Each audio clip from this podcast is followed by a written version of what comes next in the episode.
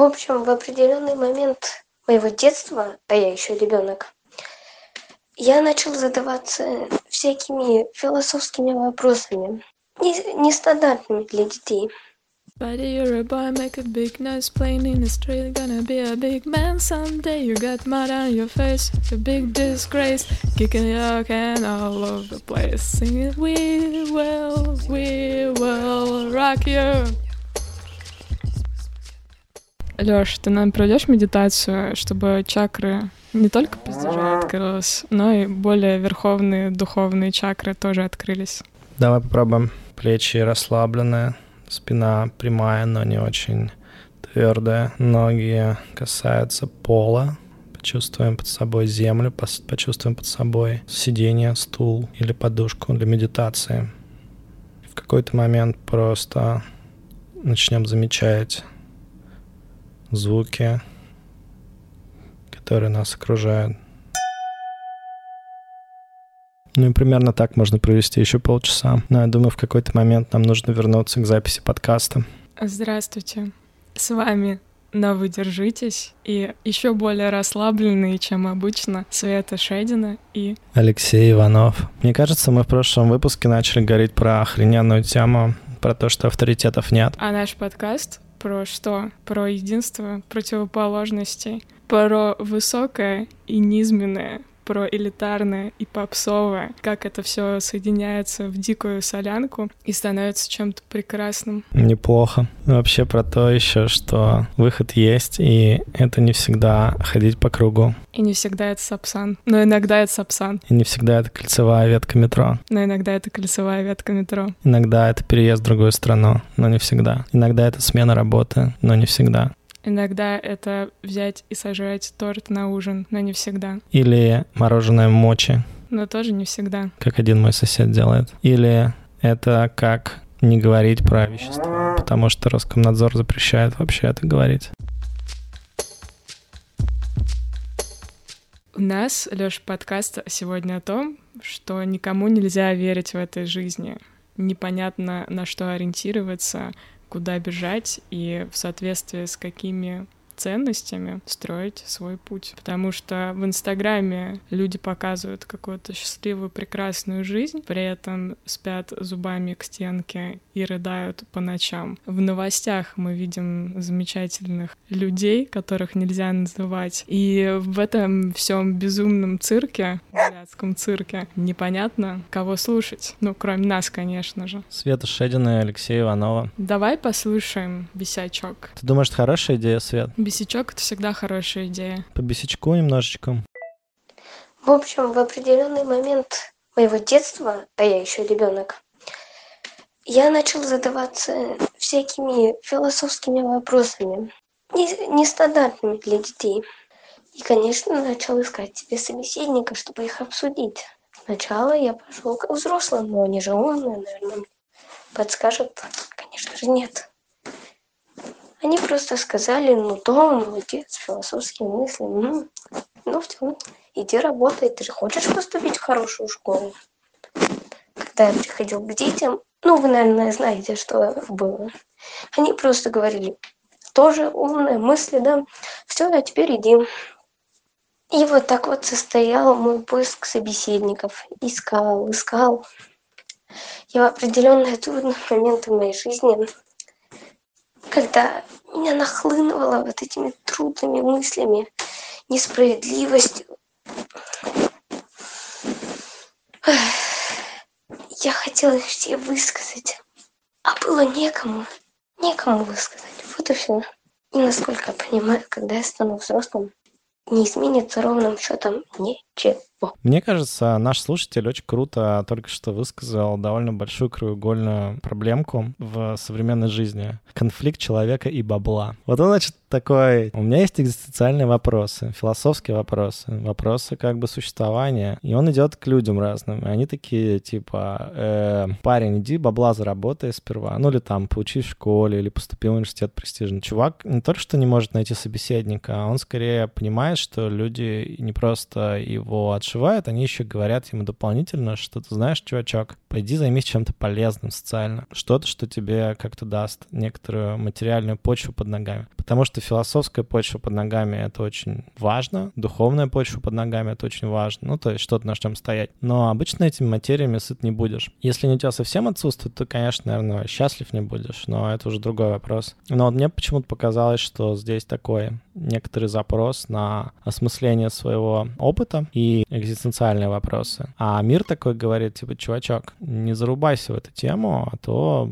как бы смотри наш подкаст про стрекозу и муравья. Ну, окажешься как бы в такой философской тусовке, где, в общем, просрешь на этих мыслях свою жизнь. На самом деле, ну, представляешь себе, как бы гулять по, по разным кругам, постоянно думая. Во-первых, это утомительно для головного мозга. Во-вторых, там непонятно, что такое критерий достижения чего-либо. А в-третьих, вот я сейчас думаю так, у меня несколько друзей, которые очень много как бы вот так вот думали, они как бы плохо кончили. Я понимаю, почему взрослые такие, типа, э, чувак, не надо туда. Они из-за него беспокоятся. Либо не, не понимают его, ну, как бы это же тоже форма некоторого беспокойства. Но мне кажется, это от круга тоже зависит, как в Советском Союзе Иосифа Александровича Бродского судили за тунеядство, потому что нет такой профессии поэт, а в Америке ну, он смог воплотить свои потенциалы, получить Нобелевскую премию. Где-то его в другом месте оценили по-другому. Не потому, что он не работает на заводе, а потому, что он пишет стихи. Я когда учился в институте в школе экономики, у нас был там факультет философии. Мне тогда было очень интересно, куда идут работать. Ну, я жил как бы на какие-то совершенно смешные деньги в месяц. Жил в общаге на моторной, и время от времени задумывался о том, чем же будет заниматься там я, мой сосед Макс и наш приятель Корж и прочие другие прекрасные люди. Короче, как они устроятся в жизни после окончания школы высшей экономики. Но самое любопытное, что я никогда не знал и до сих пор не знаю, чем занимаются выпускники а, философского факультета высшей школы экономики. Мне тогда казалось, что они идут работать в PR-консалтинг какой-нибудь или GR-консалтинг, там, где широту мысли нужно применять. Но это большой вопрос, как бы, как философу зарабатывать деньги в наше время, потому что в прошлые века философия все-таки была достаточно отдельной такой историей, достаточно отдельной наукой. Часто ей занимались люди, в общем-то, достаточно состоятельные самостоятельные, либо состоявшиеся в некоторых разных других социально полезных местах. И как бы они просто как бы убивали время в каком-то смысле, либо продолжали свой статус развивать за счет того, что конвертировали существующие навыки во что-то еще. Сейчас, наверное, это супер актуально в той области, где ты работаешь, в AI, понимать, как машина должна, искусственный интеллект должен взаимодействовать с людьми и сам собой. Это хорошая тема для рассуждений. В своем канале время от времени пизжу про это. Но как бы для меня это, в общем-то, смесь системного мышления и какого-то осознавания вообще, что технологии от нас хотят. И хотят ли они от нас чего-то. Ну вот ты своего внутреннего философа реализуешь в канале получается. Но при этом часть муравья пашет где-то в другом месте. Ну, кстати, это классная тема на поговорить, потому что я так думал над какими-то своими друзьями, которые делают что-то такое очень воздушное и, типа, зарабатывают деньги совершенно не там. Ну, типа, у тебя фанерная какая-нибудь фабрика, и ты философ. Или там ты э, какой-нибудь э, менеджер в Гугле и поэт. И так чаще всего и бывает. Ну да, так часто бывает. И как бы мы еще в прошлом эпизоде говорили про некоторые разделения, да, на, на два трека. Кажется, очень много горя у людей из-за того, что они не в состоянии отделить идентичность от способа зарабатывания денег. У Пола Грэма, кстати, очень классный пост про это был. Он а, там как раз возвращался к этой теме, которая по-английски звучит как «do what you love», «делай то, что любишь». Он там дает такой тезис, что ну, на секунду, полграмма — это чувак, который создал Y Combinator. Это самый успешный акселератор стартапов, который сейчас стоит много-много миллиардов долларов. Смысл в том, что он говорит, окей, классно, когда ты любишь то, что ты делаешь. Потому что если ты не любишь то, что делаешь, ты как бы мучаешься и все равно не делаешь это максимально классно. Но не всегда ты можешь делать то, что ты любишь, и зарабатывать на этом. И он а, начинает рассуждать о том, что вот ну, много разных примеров, да, ты Бродского, например, привела, но он тоже как бы не только был поэтом, он кучу, кучу разных подработок имел. Но подработки не были его идентичностью поэта. Вот он вспоминает Эйнштейна, например, да, который в патентном офисе довольно долго работал, прежде чем, ну, как бы ночами занимался своими, своими философскими, в общем-то, э, теоретическими изысканиями физики. А это не из этого поста была мысль о том, что если вы хотите для души интеллектуальную работу делать, найдите себе такую работу, где вам ничего не надо будет делать, типа сидеть в библиотеке или в патентном офисе, как Эйнштейн. Никакой интеллектуальной деятельности не надо на работе делать. В это время вы можете обдумывать сценарий для фильма или там что-то еще. В реалиях текущей, как бы современной быстрой жизни, я поступал так, я бы шел туда, где я могу прокачивать какую-то часть своего скилла, который мне в любом случае нужен, и одновременно дает мне ресурсы для того, чтобы заниматься тем, что мне нравится. Ну, например, если мне нравится писать посты в Телеграм про сочетание того, как технологии меняют нашу жизнь, и как мы пытаемся осознать сами себя, и, может быть, как технологии пытаются осознать нас. Такая, знаешь, эволюционная антропология, смешанная с искусственным интеллектом. Ну, нравится, не могу. Ну что, иду в какую-нибудь компанию тут в долине, чтобы денег хватало, чтобы тут жить. Тут же дико дорого и чтобы что-то интересное делать и в дизайне как-то продолжать развиваться, появляется понимание того, как это все работает, об этом можно писать. Проходит какое-то время, я понимаю, что окей, я все понял, можно двигаться куда-то дальше, можно чуть-чуть сместить фокус, да, поработать где-то, где нужны люди, которые разбираются в изменении поведения отдельно. Вариантов может быть много. Я просто к тому, что не всегда способ уйти в дворники и за счет этого заниматься тем, что тебе нравится, это классный способ. Особенно, если ты находишься в экономике, в общем, в котором есть способ заниматься тем, что тебе нравится. Я не уверен, кстати, что это прямо мы сюда пришли от бесика. Мы про ожидания взрослых от этого человека. Тут взрослые как бы видят вещи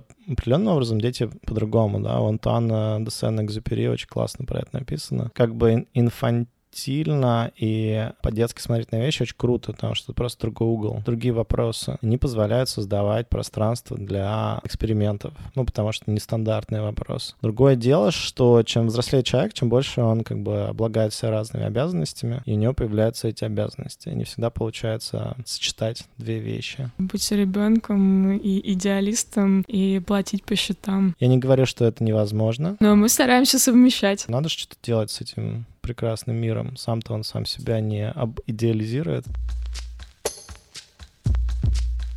Выберем духовного спонсора. А за кого ты голосуешь? Ну, у нас, конечно, и Бродский был, но нам нужна музыка. Музыка. Бродский очень любил Высоцкого и говорил, что это вообще единственный бард, который является еще и поэтом.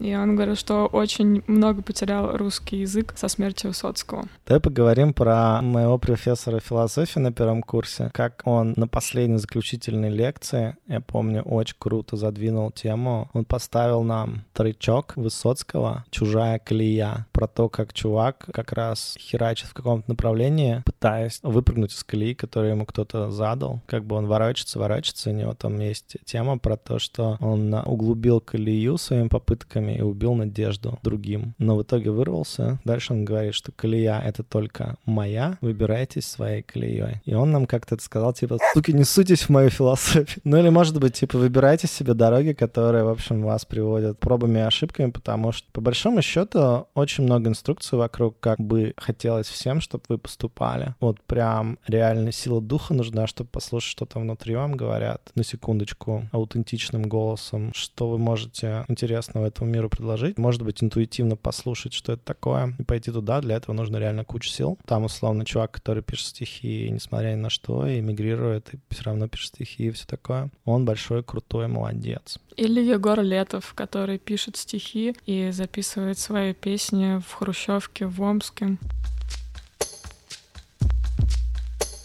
А как ты считаешь, может, мы сейчас записываем подкаст осмысления предыдущего опыта? Типа про предыдущие 9 выпусков, как финалочка нашего э, первого сезона? Например. Мне кажется, хорошая идея. Мне кажется, авторитеты туда просунутся как-то сами вместе с другими тел- темами. Ну, мне кажется, да. Ну, давай все таки мне кажется, либо то, либо другое выберем. Что, зачем выбирать? Мы с тобой знаем. Из двух зол нужно выбрать первое и второе. Посыпать это все сверху крошкой шоколадной. Бесит, что однозначности в жизни нету. Вот с детства нам говорят, есть добро, есть зло, правда, ложь, хорошо, плохо, все дела. А потом ты вырастаешь и понимаешь, этого нету меня. И все это намешано в какую-то адскую кучу, и я часть этой кучи. И по-хорошему нужно постоянно думать, все анализировать, на слово никому не верить. И для всего этого вроде бы как есть мораль. Но мораль — это понятие о том, что хорошо и что плохо. А как вообще можно иметь собственную мораль, какие-то внутренние принципы, если хорошо и плохо — это что-то супер неоднозначное, супер некатегоричное и непонятное. И как можно делать выбор, основываясь на этой морали, если ни один выбор не будет наверняка верным и наверняка правильным?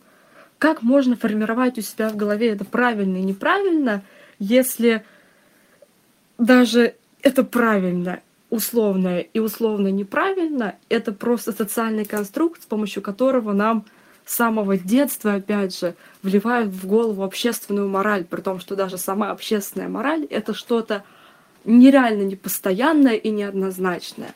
Как?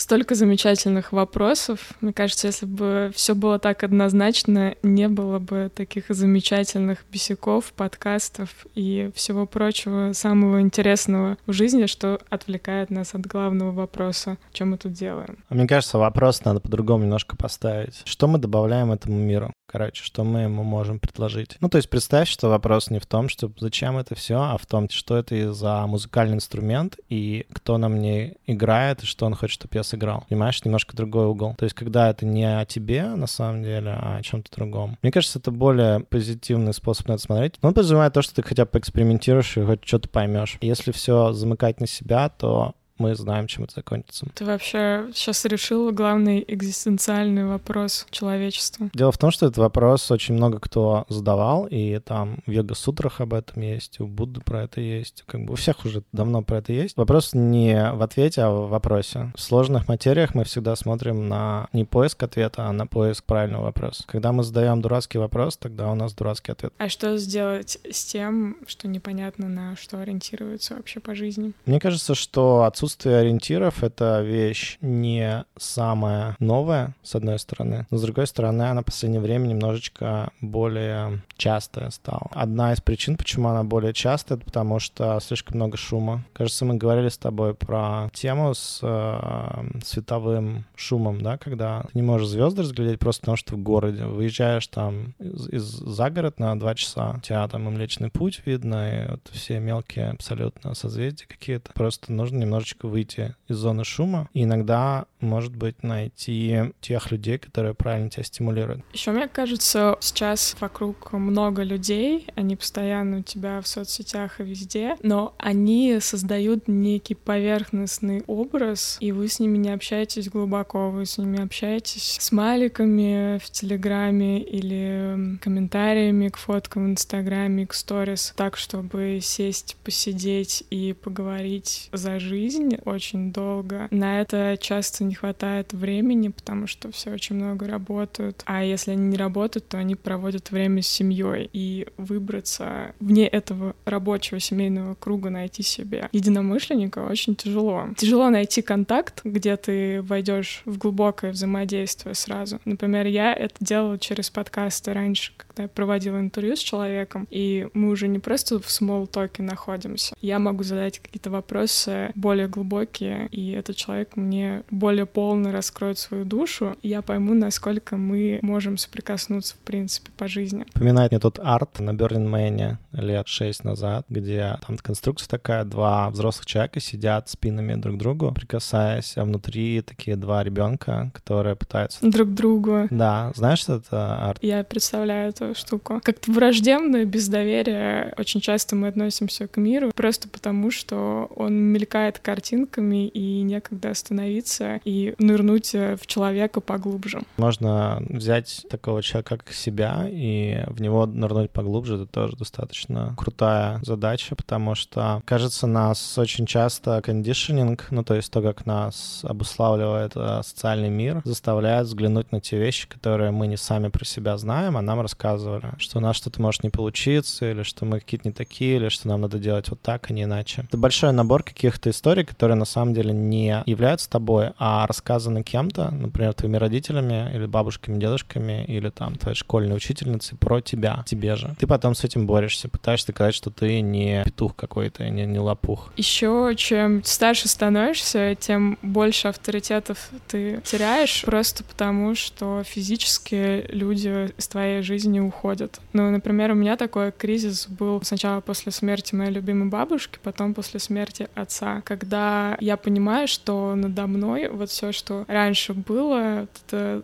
царство мудрости и любви, его больше нет. Если раньше я могла спросить, пап, а что мне делать. Он бы сказал там что-нибудь подожди или что-то еще. Мне от этого было, стало легче. Я думала, где этот ресурс мудрости и вселенской большой любви еще искать. Для этого я пошла к терапевту, и она мне сказала классную вещь о том, что все эти ценности, всю эту мудрость, всю эту любовь, которая была в моем отце, она сейчас есть во мне. Я всегда могу спросить и получить ответ у его образа, который у меня в голове внутри все равно остался. Я там получу достоверный достаточно ответ от него. Рыбок аквариумных, которых он любил, отдавать или не отдавать? Он бы сказал, не отдавать, ну и так далее. Замуж выходить или не выходить? Он бы сказал, не спеши. По сути, нам же важно от, отойти от этой энтропии и наделить что-то возможностью быть кем-то, например, авторитетом. Когда мы это делаем, то мы можем спрашивать и говорить с этим образом. С авторитетами у меня лично такая история, что достаточно сложно. Вот как мы про Инстаграм говорим, да, про эти фоточки, которые люди постят, или сторис, где они все такие охуенные, классные, тексты здоровские пишут под этими фоточками, и сами выглядят здорово, и там и макияж на десяточку. Ну, в общем, все топчик, а потом ты этих людей в жизни знаешь и понимаешь, что как бы они жутко несчастные, и что, ну, один день у них все классно, другой день все как бы грустно и так далее. Ну, любой человек не будет говорить, что у него, например, депрессия, и там выставлять это в Инстаграм. Знаю многих людей, которые, в общем-то, имеют классный образ, но как бы глубоко не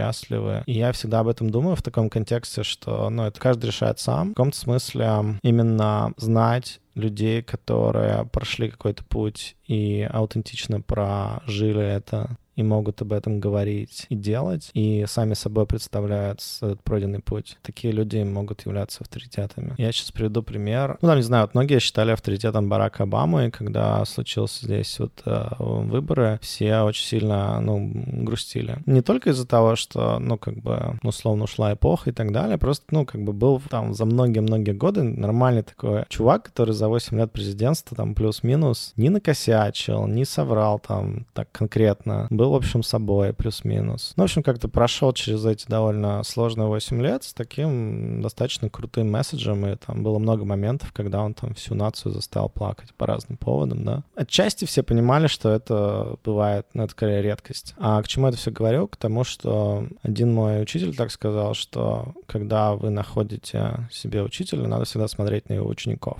Не на него самого, а на его учеников. То есть вот условно вы там видите, кто-то в Инстаграме классные курсы продает про то, как бы быть более осознанным или там еще более объеженным или еще более философским, whatever. Как просто не заправлять пододеяльники правильно. Как пододеяльники делать и не страдать. Да, вот эта вот тема. Я не знаю, я нашел бы ученика хотя бы одного, который не страдал бы. Anyway, смысл в том, что смотреть на учеников, поговорить с ними, посмотреть на них со стороны и понять вообще как бы алло или не алло. И обычно это очень сильно показывает на качество мастера.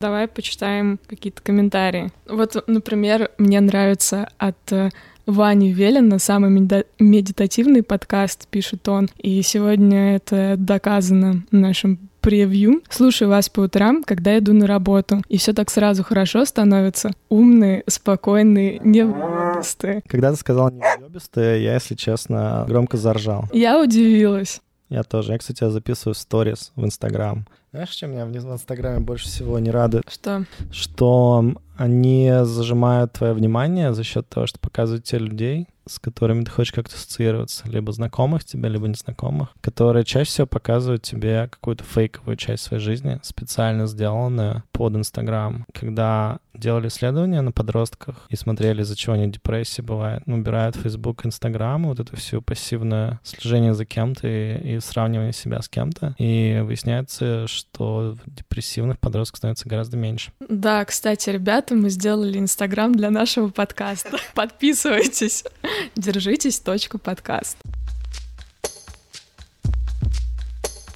Мы так вот с тобой поговорили, и у меня такое ощущение сложилось, что авторитет не обязательно могут быть живыми людьми, реальными людьми. Это могут быть воображаемые друзья, условно, или просто люди, которые жили давно-давно-давно, но твоя душа с ними резонирует. Для меня очень большой любовью в детстве был Фредди Меркури. И я только в 96-м году внезапно узнала, что он, оказывается, умер. Ну, для меня он был живым, усатым дядей, который пел песни, которые мне очень нравились. Это была моя первая такая серьезная потеря. Я плакала целый день, потому что Фредди умер. Еще он воплощает, по-моему, с собой витальность. Прям такую жизненную энергию, которая прям херачит изнутри. Но эта жизненная энергия — это самая, одна из самых ценнейших вообще историй на Земле, потому что мало кто может ее, мало того, что иметь какое-то продолжительное время, дать ей течь так, может, ну, довольно мало кто. Посмотреть там его концерт на Уимбле, какой-нибудь просто сносит голову. Ты просто не понимаешь, как такое возможно. И сносит голову от тоски, когда смотришь его последние видео. Miracle, по-моему, он пел. Show must go on. И как эта витальность уходит, уходит, уходит, уходит. А с другой стороны, inside my heart is breaking. My makeup may be flaking. My smile still stays on.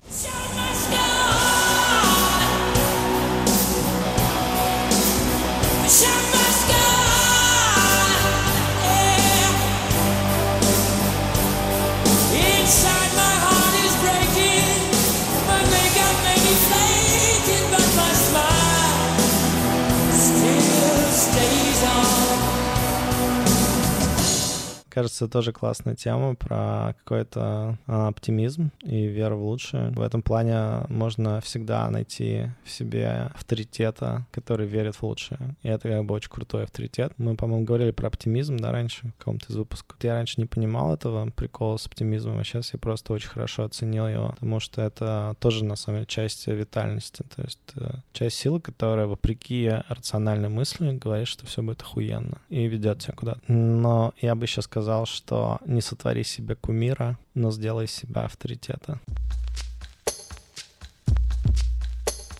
Дело в том, что мы, может быть, в контексте разговора про авторитеты не упомянули очень важную тему, почему они нам нужны. Ну, то есть как-то же справлялись мы там все эти тысячи лет, да? Ну, типа, что такое, почему сейчас все такие немножко потерянные ходят? Как мне это видится, это кризис не только авторитетов, но и кризис отсутствия инициаций. Люди очень долго жили в общинах, и там были очень понятные порядки, связанные с инициацией, переходом из определенной стадии жизни в следующую. Ну, например, например, там рождение, смерть, естественно, потом инициация из девочки в женщину, из мальчика в мужчину, там еще какие-то, ну, там брачные ритуалы и так далее, рождение детей, наверное. Короче, в общем, был какой-то круг вещей, праздники, войны, в общем. Допустим, был 20 айтемов в туду-листе, и там человек за жизнь проходил плюс-минус все. Это было no big deal, небольшая была проблема с этим, потому что они все были понятны, расписаны, тысячи раз повторены твоими предшественниками и твоими соседями, твоей семьей, и всегда было рядом как бы комьюнити, которое с чем могло помочь. То, с чем мы сейчас столкнулись, это жизнь в городе большом, где все анонимные, одинокие, все страдают по разным поводам, и все недолюблены. Но самое херовое, что ты не можешь просто обратиться к своим родственникам или общине, из которой ты родом, потому что обычно они живут уже с тобой в совершенно других ритмах, у них свои какие-то истории происходят. Те инициации, которые они тебе предложат, они тебе, скорее всего, ну, не подойдут. Беда миллениалов и беда технологий во многом в этом. Я хочу здесь еще один, один акцент сделать он про то, что главная инициация, которой не хватает, на мой взгляд, это инициация перехода от э, ребенка во взрослого человека. Для мальчиков, если им интересно, очень рекомендую книгу «Железный Ганс», по-английски Iron John. Отлично разбирается на примере сказок братьев Грим, а это сказки, которым там больше двух тысяч лет, они древнегерманские. То есть они, в общем, пережили очень много поколений. Классно показывают некоторые моменты в инициации, которые мы потеряли. Авторитеты, мне кажется, когда ты понимаешь, что является твоей потребностью, ты понимаешь, кто может быть в этой области авторитетом. Если ты не понимаешь свою потребность, только понимаешь, что у тебя что-то болит, мне кажется, недостаточно. Поэтому нужно идти вглубь и понимать потребность. А для девочек что-то есть? Да, Women Who Ran With Wolves. Очень похожая история. Мифопоэтический подход, когда инструкции заложены в мифах, эпосах и прочих как бы социально значимых историях на протяжении долгих веков, они разбираются с точки зрения того, как бы, окей, а сейчас чего нам не хватает? Почему мы не можем просто наслаждаться наслаждаться тем, где мы есть, что мы делаем. What the fuck is going on, то, что называется. Ребята, обнимаем. Это был восхитительный завершающий выпуск этого сезона. И мы начинаем готовиться к восхитительному зачину второго сезона. Безусловно, ваши бесяки нас крайне, крайне вдохновляют, а ваши пятизвездочные комментарии в Apple iTunes и Apple подкастах нас греют как полушубок зимой. И даже полная шуба зимой. Короче, пишите и ставьте 5 звезд в iTunes, Свете будет приятно. Лёша никогда не признается, но ему тоже очень приятно, и он следит. Когда нам пишут, что мы как будто собрались на одной кухне и все душевно мне становится душевно. Хочется собраться на большой-большой кухне и пройти какую-нибудь инициацию. Помнишь, как у Василия в клипе «Романс» там такая питерская коммунальная квартира, чай там, вот это все. Давай загадаем такое желание собраться на кухне с нашими слушателями. Ну, просто попиздеть опять, да, за жизнь. Хочется держаться вместе и ближе. Слушай, мне кажется, еще я вот тут думал, наш же подкаст, он, в принципе, для людей, которые живут всюду и везде, поскольку наше, наше государство вообще классно придумало расфасовать прикольных людей по всему свету. И сейчас нас таких очень много, и мы обсуждаем прикольные темы. Знаешь, как гусей выпускают или голубей из голубятни, такие типа «летите». Короче, с месседжами. И мы начинаем подкасты записывать. Там Кристиночка в Лондоне записывает, там мы в Сан-Франциско, кто-то еще где-то, короче, кто-то в Сингапуре что-то пишет, кто-то ведет канал Пончик News. Ты, кстати, знаешь, у меня на канале есть такая тема, называется Random Coffee. Что ты говоришь? Никогда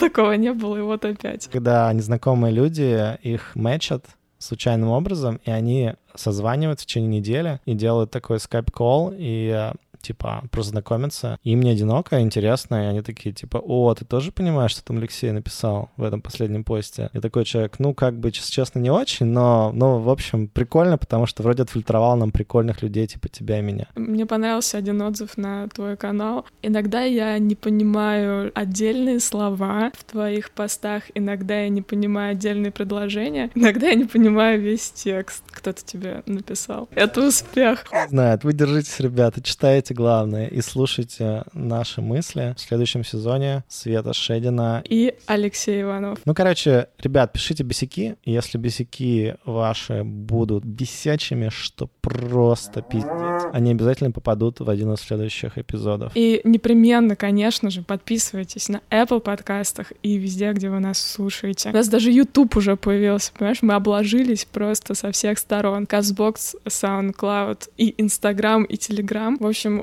мы есть везде, где вы к нам примкнете, там и ваше счастье будет. Друзья, не разменивайтесь на недоавторитеты, не сотворяйте себе кумиров. Да, слушайте Алексея Иванова, Свету Шедину. И маму. Там как бы можно к психотерапевту надолго. Ну, в общем, да, если вам немного лет, то слушайте маму пока. Дальше, дальше, короче, разберемся, как оплатить счета. И прибудет с вами сила Фредди Меркури. Let's go!